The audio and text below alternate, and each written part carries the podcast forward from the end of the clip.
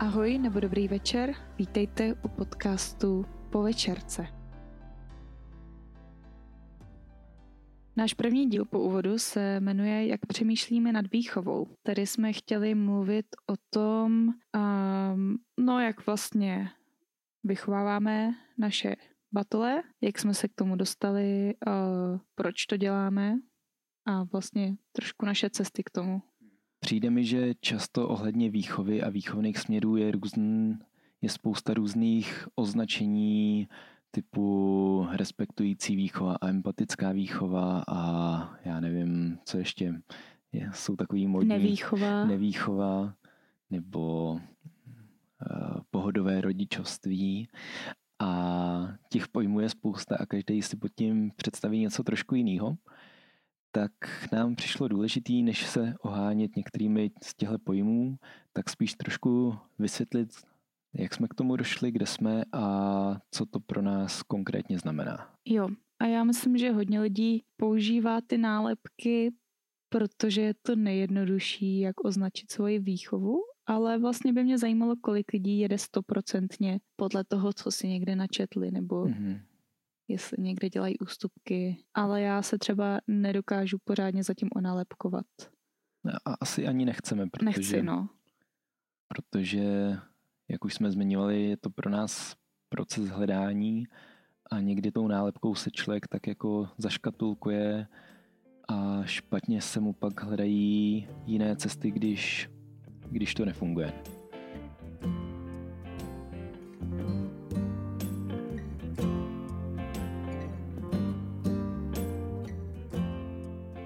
Jak jsme se vlastně dostali k tomu, jakým způsobem vychováváme? Co byla taková tvoje cesta k během přemýšlení o, o výchově? Tak já to vezmu hodně od začátku. A vyrůstala jsem v klasický autoritativní výchově, nebo tak se jí říká. Naši používali klasický fyzický tresty, ale nepamatuju si, že by to bylo jako ve velkým, a vím, že to bylo vždycky hodně s láskou, oni o tom byli přesvědčení nebo jsou. A já sama si třeba nepamatuju, že bych dostávala na zadek. Já vím, že jsem dostala, ale nepamatuju si to a ani z toho jsem neměla nějaký špatný pocity. Ale v ostatních věcech, jako mimo tohle, nechci se zaměřit jenom na ty fyzické tresty, v ostatních věcech si myslím, že když čtu o třeba právě respektující výchově, tak mnoho věcí dělali dost pokrokově, nebo dost jako, já bych řekla s láskou. Mm-hmm. Že byli hodně pouzbudiví, že občas vidím takový ty já nevím, příspěvky, že když něco rozbiješ, tak přece na kamaráda bys nekřičel, tak jako rodiče by v životě mě nevynadali to, že jsem něco rozbila, to je mm. prostě normální. Jo, takže taková osvícená, tak autoritativní. Řekla bych, jo, osvícená. Takže já jsem myslela, že budu vychovávat stejně. Myslím si, že skoro každý to v něčem jako asi myslel si, že přes, přenese svoji zkušenost dál. A pamatuju si, když jsme spolu začali chodit, tak jsme četli knížku Respektovat a být respektován. Jsme stihli přečíst pár kapitol. Pár kapitol, ale přišlo mi to tenkrát strašně vtipný a trošku se nad tím kroutila tenkrát oči, jak tady to jako může fungovat. A um, to byl takový jako první krok, kdy jsme si z toho teda ale i trošku dělali srandu z empatických reakcí. Děláme si srandu děláme doteď. Si, děláme občas, si srandu. občas to je tak, tam byla fráze to ti asi hodně bolí, viď? viď. Tak když si chcem z něčeho udělat legraci, tak za to dáme viď? Jo, ale samozřejmě tam byly věci, se kterými jsme souzněli. Hmm. A pak teda asi bych řekla další krok dál, který mě nějak nakopnul o tom zase přemýšlet. To je vtipný, tak to byl tvůj tačka, když nám ještě než se narodil, mm-hmm. Joel, tak nám dal knížky tři mm-hmm. knížky. A jedna z toho byla od Milana Studničky uh, Pohodové rodičovství a tam mě přišla super z většiny, jako samozřejmě pár věcí, se kterými člověk nesouhlasí, ale tak nějak mi začala mě posouvat v tom pohledu té výchovy, jak nad tím přemýšlet. A pak jsme se hodně o tom bavili, různé studie. Mě vždycky fascinoval pohled Judy na věci, takže jsem se v tom dost inspirovala a pak jsem začala číst různé další knížky, řekla bych, že jedna z mých oblíbených, se možná ke knížkám dostaneme ještě jindy, ale byla uh, Mozek dítěte vysvětlen rodičům. Četla jsem to španělsky, je to od autora Alvaro Bilbao a je to neuropsycholog a já mám ráda takový ty všichni lidi, co mají neuro v názvu, nevím proč, v titulu. Takže to bylo hodně zajímavý a ten jako strašně krásně jednoduše různé věci vysvětloval, jak přístup k dětem a myslím si, že má on sám tři děti nebo tak nějak. Takže a tam on to taky vysvětloval, jak to dělají doma, jak to na ty děti působí. A pak už se to o tam tuď vezlo. Pak jsme ve škole četli školu bez poražených a mm-hmm. tam mhm. jsem se naučila pár dobrých dovedností vlastně pro výchovu. Mm-hmm. A tvoje cesta trošku vedla i přes jídlo, ne?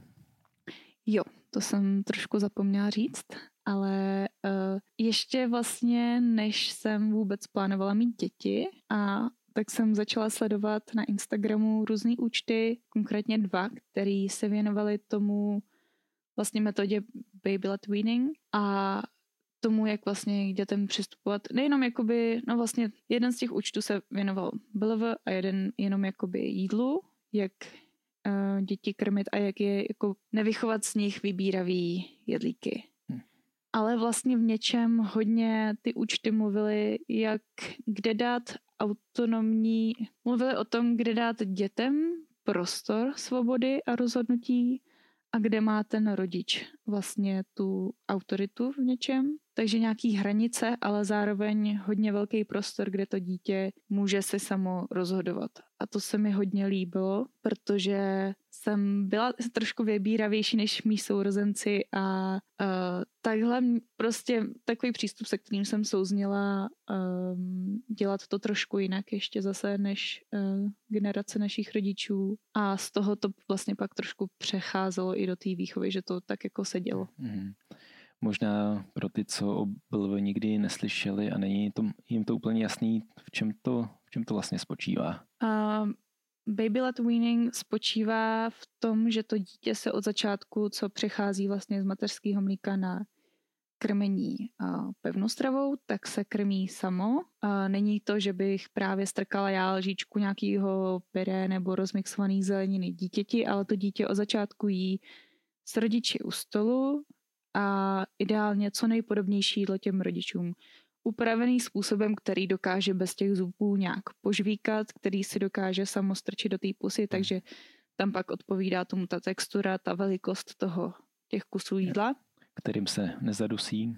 Se kterým se nezadusí, a, ale vlastně tam jde i o to stolování a to, že se to dítě prostě učí těm různým, různým právě texturám a chutím, že se neček, ne, neskouší se tři dny, jeden prostě tři dny se nejede brambora, tři dny dýně, ale prostě už od začátku může mít hodně různorodou stravu. A to, že toto dítě se krmí samo, tak s tím jsme oba hodně souzněli, že nám přišlo zvláštní, že to dítě, tomu dítěti vlastně máme nějaký přístup, ale pak bychom do něj strkali lžičku.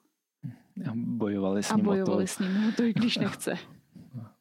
Jo, takže to jsme takhle jeli od začátku a strašně nás to vlastně bavilo, až na ten nepořádek, ale ten se docela dal. A to jsme si vždycky říkali, že když by člověk zápasil se lžičkou nějakého pyré, tak jako toho nepořádku vlastně je stejně. Jo, to je pravda.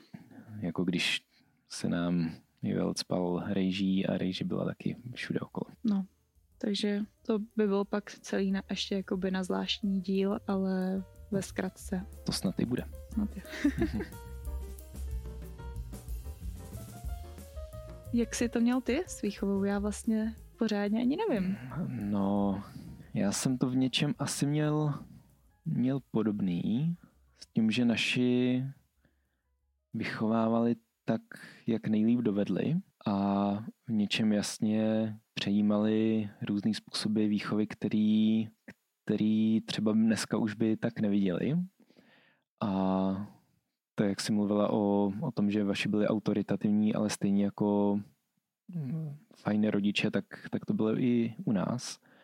A, a asi, co mi přišlo vždycky fajn, že, že nás děti brali tak jako na svý úrovni, nebo jako, že, že jasně respektovali, že jsme děti, že nejsme dospělí, ale Vím, že táta neměl problém některé věci se mnou řešit, jako mm, třeba technický, řešili jsme spolu tvorbu webových stránek a tak. A, a to bylo hrozně fajn, jako mít něco takhle společného a vědět, že, že rodiče jsou ti, kteří tvůj názor berou vážně a jako vědí, že nad tím přemýšlíš a že, že se ti můžou zeptat a zároveň já jsem viděl, že, že to oni berou vážně. Hmm, to jsme měli podobně a taky jsem vnímala hodně velkou důvěru od rodičů. A to je přesně další věc, hmm. kterou jsem chtěl říct. Uh, ta důvěra, to jako z celého dětství s výchovím mi přišla úplně nejzásadnější věc na tom, jak naši vychovávali. A to se pak projevilo třeba v tom, že jsme měli partu mladých pubertáků a rádi jsme chodili do přírody.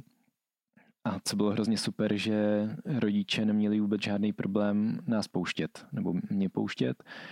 I když jsme si to vlastně organizovali sami, bylo nám kolem 13, 14, 15, nevím kolika už jsme organizovali první nějaký čundry. A, no a já jsem věděl, že rodiče mi věřejí, rodiče mi mohli věřit, protože jsem to nějakým způsobem respektoval a nechtěl jsem jejich důvěru ztratit. A, a to mi přišlo jako výchovně úplně nejzásadnější, že přesně tuhle důvěru jsem nechtěl, o tu jsem nechtěl přijít.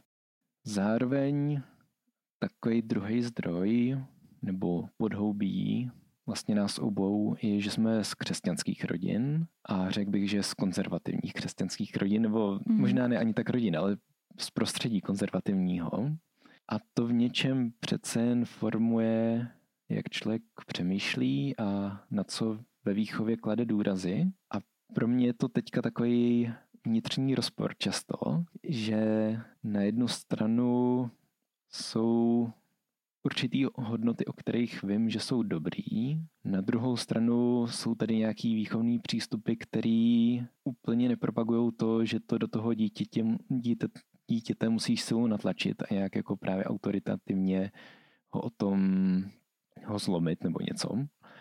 A, a to je takový jako moje otevřené hledání, jak tyhle ty hodnoty a nějakou takovou, jak to říct, moderní výchovu dát, dát dohromady. Ať, když to vezmeme konkrétně, tak třeba ty otázka těch fyzických trestů, což pro řadu křesťanů z konzervativních kruhů je prostě jasný, že prostě Bible mluví o fyzických trestech a to nemůžeš spochybnit, protože bys spochybnil Bibli.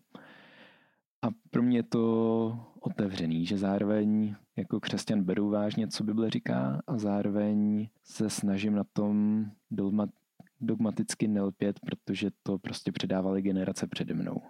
Hmm. Já vidím, že ty generace, ty dřívější, to právě tady tím způsobem předávají, ale ty současný, třeba co já jsem se bavila s kamarádkou, tak to spíš bylo ve stylu, že se jako divila, že nechceme teda fyzické tresty a jak to teda budeme dělat, když hmm. něco. Jo. Jak to teda, protože zase mají zkušenosti naopak s hodně volnou výchovou, kde říkala prostě tady to je ta maminka a ten její syn tam bouchal nějaký děti a ona nic ohledně toho neudělala mm. a prostě to je špatný. A souhlasím, to je špatný. A říkala, tak říkala, jak bys to řešila, tak jsem říkala, no tak nějaký přirozený důsledky, že jo.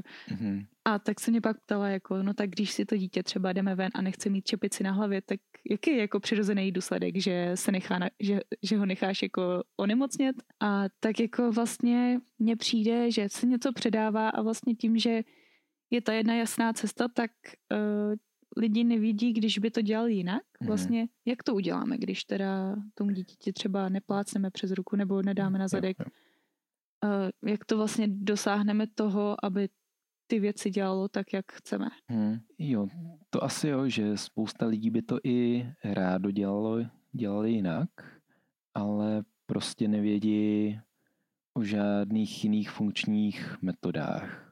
Mě to vede hodně k tomu, že vlastně nad tím pořád přemýšlíme a že často taky uh, vlastně nevím, kde jsme, protože taky nevím, jaká je přesně funkční metoda a jaká nejlíp bude fungovat. A pak druhá věc je, bude to fungovat na naše dítě, může to fungovat na jiný dítě, ale bude to fungovat na naše dítě, Tak dneska jsme právě chodím na rodinný centrum a s jednou kamarádkou jsme tam řešili právě, když to dítě strčí nebo sebere věci tomu druhému dítěti, tak jak se jako zachovat, zvlášť když to tomu druhému dítěti vůbec jako nevadí, nebo možná vadí, ale nevyjádří se. Mm-hmm. Tak vlastně máš zasahovat, že jo, protože nechceš, aby to tvoje dítě bylo to, co děti strká nebo bere věci, ale často já mám takový názor, že když se ty děti trošku jako pomlátějí mezi sebou, ale zvládnou si to mezi sebou vyřešit, že nemusí člověk vždycky zasahovat, že jo. Oni mm-hmm. se musí naučit ty konflikty nějak řešit, ale když to dítě se nechá dost jako utlačovat, ono se to může změnit brzo, ale jako vlastně, jak tyhle ty věci řešit, že jo, že je hodně otázek, hodně návodů, ale pak je hodně otázek, jak vlastně v realitě ty určitý situace řešit. Mm-hmm. A v tom jakoby já cítím, že to není nějaký statický, ne, že to není jako tady to je, jak to jde, nebo mám tady ten názor, ale je to furt jako proměnlivá věc, která se vyvíjí, nad kterou přemýšlím. Hmm. A je, já jsem zároveň asi opatrný v tom dávat nějaký jednoduchý scénáře na to, jak takovýhle situace řešit, protože mi přijde, že jednak když dva dělají to samý, že to nemusí být to samý. Jednak historií nějakého vztahu rodič-dítě nebo nastavením v rodině, že pokud já bych v tu situaci zareagoval jinak, nebo zareagoval bych nějak, tak to může dopadnout úplně jinak, než by to dopadlo, když by tam byl někdo jiný, protože prostě to závisí na tisíci dalších věci, věcech. A druhá věc, proč nerad dávám jasný odpovědi, jak tohle řešit, je, že, že se těžko ta situace schrne v pár slovech, nebo že těžko vám někdo vysvětlí všechny okolnosti, které to provázely a kolikrát se ty děti strčily předtím a o kterou hračku šlo a proč o ní to dítě mělo zájem a tak. A, a často tam je podle mě schovaný nějaký problém hloubš, který, se, který jen tímhle tím vyplave na povrch. Takže tím možná často lidi zklamu, že prostě jim nedám jednoduchý, rychlý řešení. Ale stejně si myslím, že jsou určitý takový kompasy, takový důrazy, které jsou obecně platný a který nějak ve výchově se snažíme, snažíme aplikovat. Pro mě je to třeba to, že, že beru vážně to, co děti prožívají. Že někdy z mýho dospěláckého pohledu, ano, jejich rozbouřené emoce kvůli nějaký kravině jsou nepochopitelný, ale mým vědomým rozhodnutím je, že, že ty emoce chci brát vážně, protože pro, ty dítě, pro to dítě zkrátka vážný jsou a prožívá to naprosto upřímně. A je pro mě jako rodiče důležitější vcítit se do toho dítěte a nějak mu pomoct ty emoce zpracovat, než, než to odbít jako ale nebreč mi tady, teď o nic nejde. Máš taky nějaký takový jako nastavení, který si myslíš, že je obecně platný? Určitě to, co říkáš, a taky v něčem, a to jsem ti už říkala dávno, že někdy to dítě dělá pitomosti, když chce moji pozornost, mm-hmm. když mu ji nedávám tak, jak by jí potřebovalo. A přijde mi blbý ho pak za to trestat, protože vím, že vlastně v první řadě je to pochybení v něčem na mé straně, protože já jsem tu teďka od toho, abych se mu věnovala.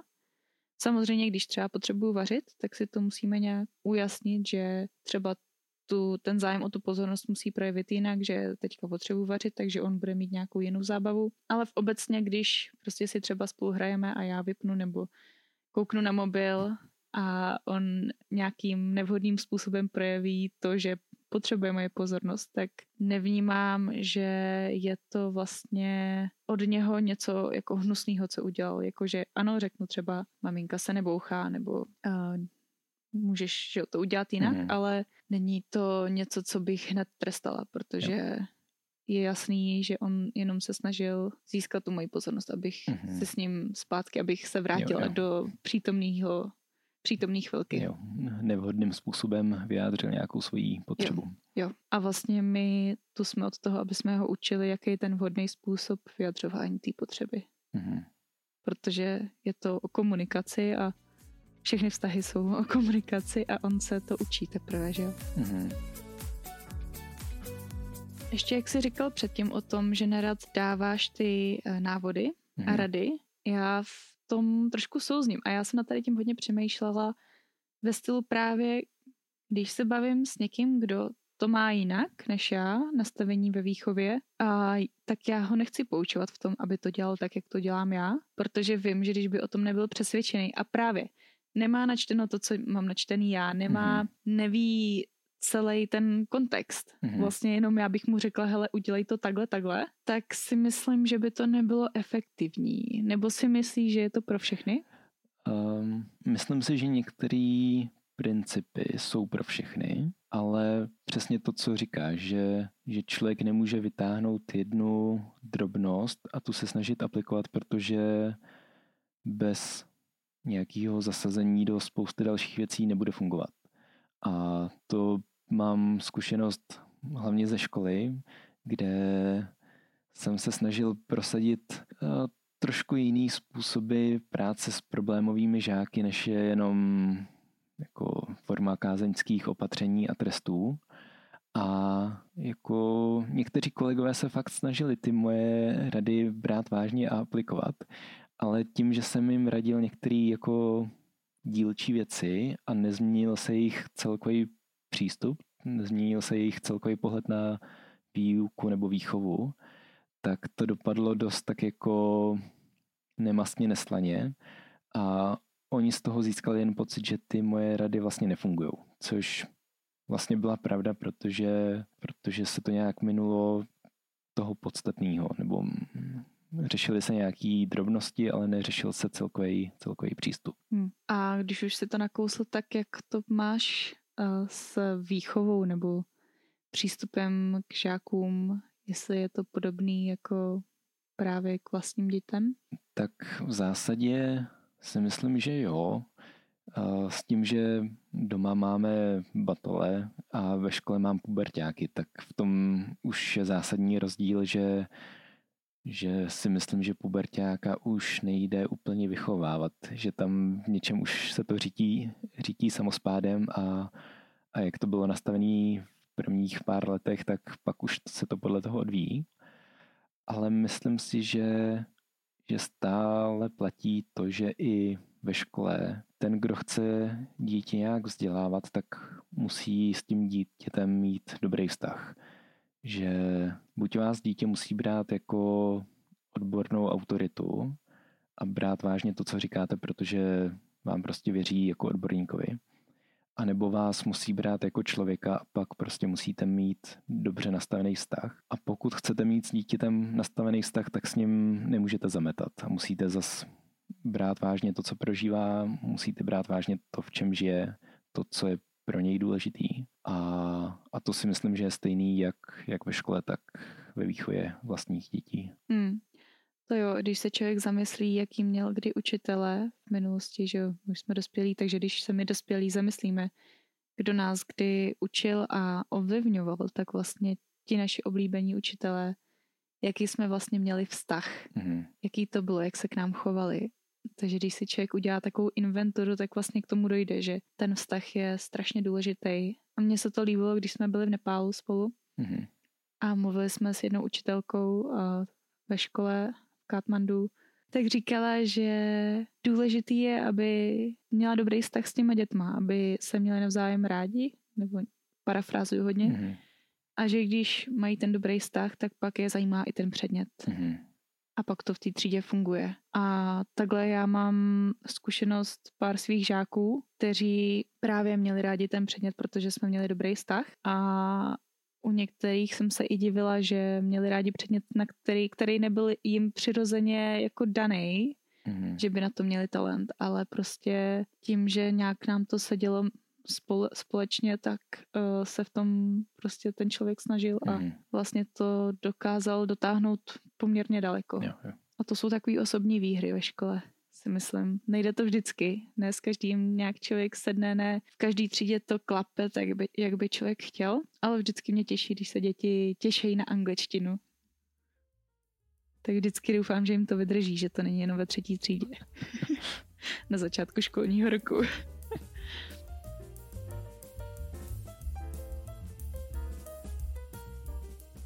No a mám ještě jednu takovou kontroverznější možná otázku, která s tím souvisí. Hmm.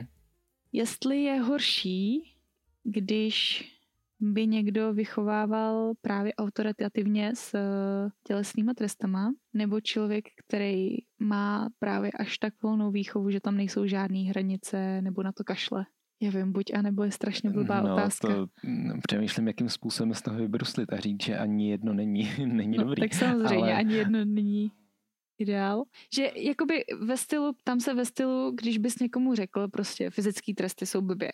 Aha. A ten člověk by si řekl, ah, tak já to vůbec nebudu dělat, ale vlastně by nevěděl, jak na to a šlo by to do dalšího extrému, do toho opačného. To je právě třeba důvod, že jo, proč já bych nechtěla v tomhle tom nikomu takhle vyloženě říct, co má. Mhm. Já nerada lidem říkám, co mají dělat. Spíš jako je člověk musí na to nějak navíst, musí si k tomu dojít sami. Mhm. Asi budu, hm, je to kontroverzní otázka, tak možná to bude i kontroverzní odpověď. Ale přijde mi, že u spousty věcí typu fyzické tresty není zas tak podstatný to, jestli to v té výchově je nebo není, nebo u fyzických trestů konkrétně Nemyslím si, že by byl takový průšvih, když to tam je. Jako spíš to, když pak ten rodič tím dítětem dál nepracuje. Že, že myslím si, že trest sám o sobě není výchova. Že prostě to nedovede ke změně jednání a že to dítě potřebuje nějakým způsobem pomoct, jednak zpracovat tu situaci, která se stala a která k tomu trestu vedla, a jednak pomoct to příště nedělat. A pokud tam tohle to je, tak ten fyzický trest není z mýho pohledu ideální, ale, ale po, ten rodič s tím dítem má dobrý vztah, tak se to nějak jako dá zpracovat. Kdežto u té volné výchovy mi přijde, že, že ten rodič je vlastně mimo, mimo svět dítěte, nebo že, že do něj nezasahuje a ten vztah tam, tam v něčem schází. A že, že právě to učit dítě, jak jednat a jak ty situace řešit a jak jako si poradit v budoucnu, je to, to podstatný. A když člověk úplně rezignuje na to dítěti něco předávat, tak, tak to tam hmm. chybí.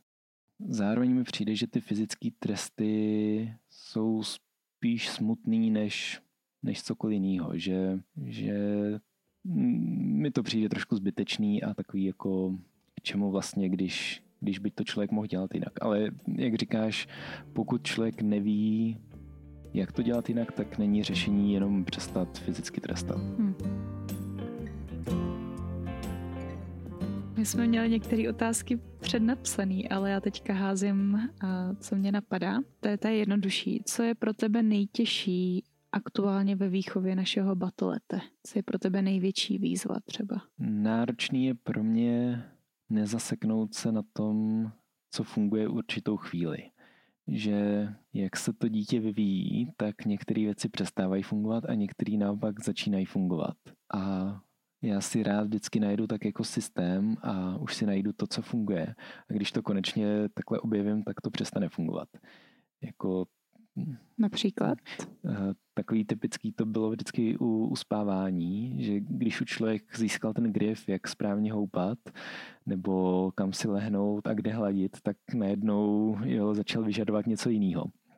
Takže to je pro mě neustále její boj a výzva nehledat nějaký jako zaběhnutosti, ale reagovat, reagovat na to, co se děje. To když doporučím další podcast, tak já mám rád uh, nenásilný podcast a ti tam o tomhle mluvili jako o takových dvou přístupech k životu, že buď člověk tak jako přežívá, oni tomu říkali jinak, ale v podstatě jako, že přežívá a najdeš si to, ty svoje zaběhnutý stereotypy, ty vyjetý koleje a už vlastně ve skutečnosti nežiješ, protože jen opakuješ to, co si prožila někdy dávno. A tomu mám tendenci, jakože zaběhnout si koleje a dělat to po každý stejně a už jako nevnímat, co to dítě potřebuje. A nebo v protikladu k tomu dávali jako skutečně žít, jako prožívat to, hledat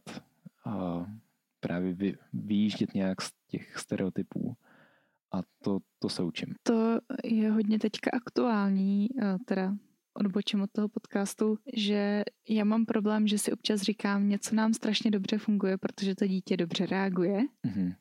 a pak se to najednou změní. Aktuálně třeba čištění zubů. Fakt krásně jako to klapalo, já nevím, jestli měsíc, dva. Mm-hmm. Dobrovolně si rád nechával čistit zuby a včera nebo předevčírem to začal být zase trošku boj. Dneska přestal chtít být přebalován občas. A úplně tak jako člověk ani neví co, já nevím, jestli se tam něco vyvíjí v tom mozku, nebo zrovna se mu to nehodilo, ale to jsou takové chvíle, kdy si říkám, aha, tak jako není to, není to pořád stejný, není to pořád jednoduchý, uh, není to úplně možná, jako že bychom mi něco dokázali, ale zrovna bylo možná klidnější období. Takže člověk často neví, co vlastně je i výsledek té výchovy a co je i vývojově nějaký, nějaký období nebo co je jeho povaha. Mm.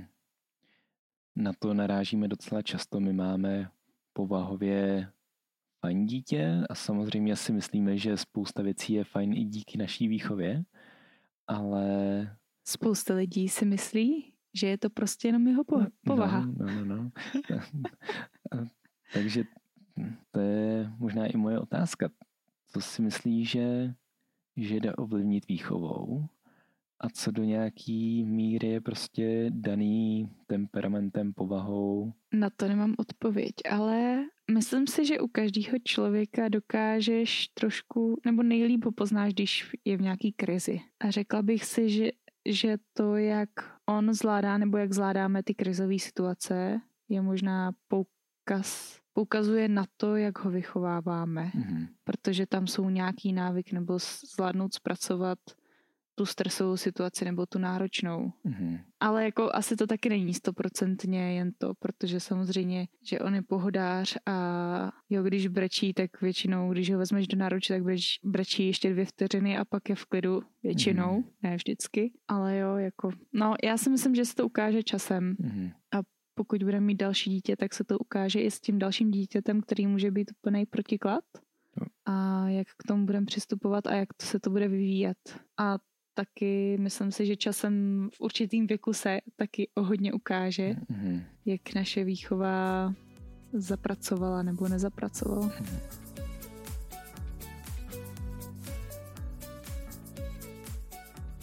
Jaký jsou tvoje největší výzvy ve škole? Mm, nevím, jestli už ne, úplně neodbočujem od tématu dnešního podcastu, No je to, ale... je to něco výchovného?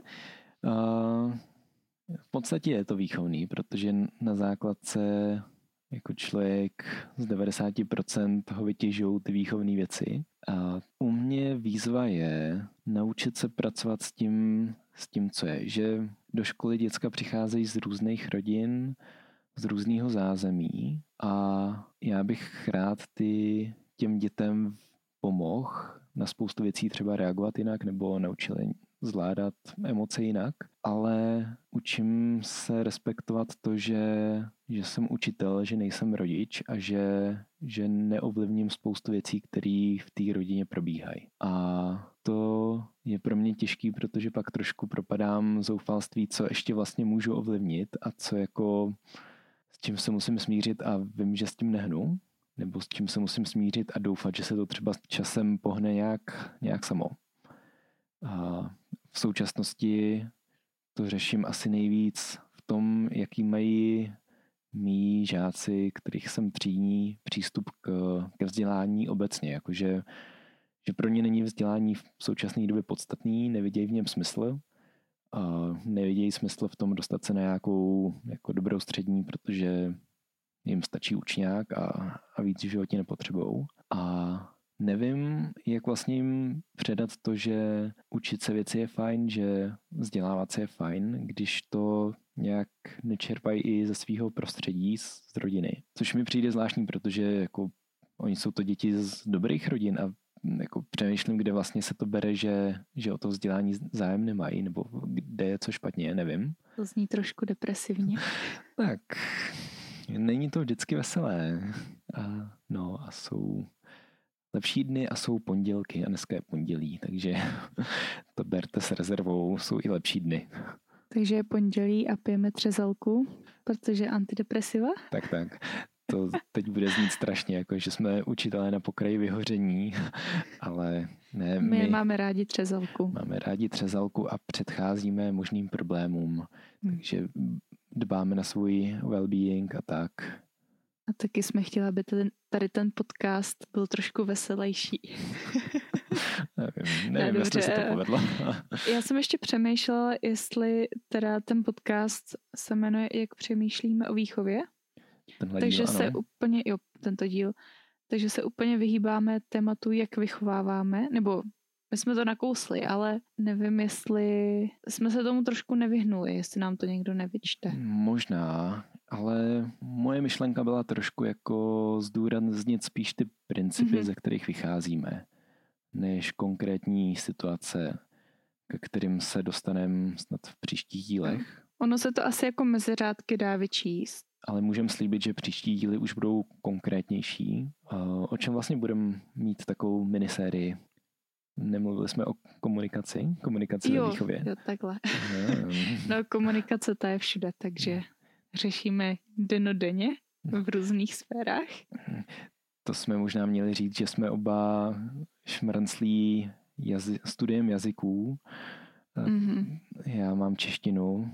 Já mám angličtinu a španělštinu. Takže to je naše trošku možná profesionální uchylka. uchylka. Koukat se na komunikaci, jak lidi komunikují, jak vlastně ten jazyk funguje a probíhá nějaká semantika a tyhle ty věci. Jaký to má vliv nebo efekt a jak se dá malinko upravit věta, ale je to úplně celý hmm. jinak. Takže to je asi i důvod, proč tu první sérii podcastu jsme se rozhodli zaměřit na komunikaci a to, jak ve výchově komunikujeme. Hmm, takže příští díl bude o aktivním naslouchání. A jak ho trénujeme. Hmm. Takže se máte, máte na co těšit. A, to je... a tím jsme vyčerpali dnešní téma? Tím jsme vyčerpali, myslím, dnešní téma. Pokud vám přijde, že ne, tak určitě můžete napsat, co bylo nejasný nebo co by stálo za to ještě trošku dovysvětlit a my rádi se tomu v příštích dílech třeba budeme věnovat nebo vám odpovíme osobně. Mm-hmm. A je jasný, kde nám můžou posluchači napsat? Není. To není jasný ani nám, ale určitě si najděte blog bez násilí, kde najdete i kontakt na nás, můžete nám napsat maila, můžete si nás najít na sociálních sítích, já jsem myslela, můžete si nás najít na ulici a říct nám to do očí. Pokud nás potkáváte, můžeme prozradit, odkud jsme? Můžeme Asi jo, to stejně lidi vygooglí. Můžete nás najít v Nové Pace. A kdo nás máte na sociálních sítích, tak my si to nějak pozbíráme. Napište nám, kde chcete. Tak. Ale napište, to, to napište. budeme rádi. Zpětnou vazbu, My si sice rádi dobrou, popovídáme, ale budeme i rádi, když si to poslechne i někdo jiný, protože tím se zúročí práce Judy jako střihače. tak mu můžete napsat, jestli to dobře upravil. Těšíme se na vás u dalšího podcastu. Díky, že nás posloucháte. Mějte se hezky a čau. Čau.